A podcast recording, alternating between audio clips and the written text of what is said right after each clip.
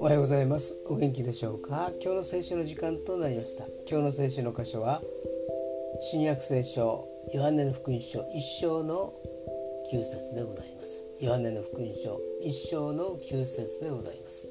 お読みいたします。すべての人は照らすその誠の光が世に来ようとしていた。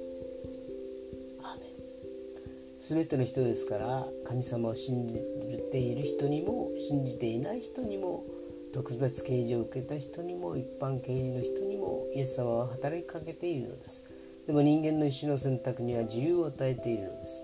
この私を救うためにイエス様はこの世に降りてこられ十字架にかかり死んで葬られ3日目によみがえられたという事実を受け入れるだけで救われるのです。今日も主と共に歩むことができますように。それでは今日という一日が皆さんにとって良き一日でありますようによしでした。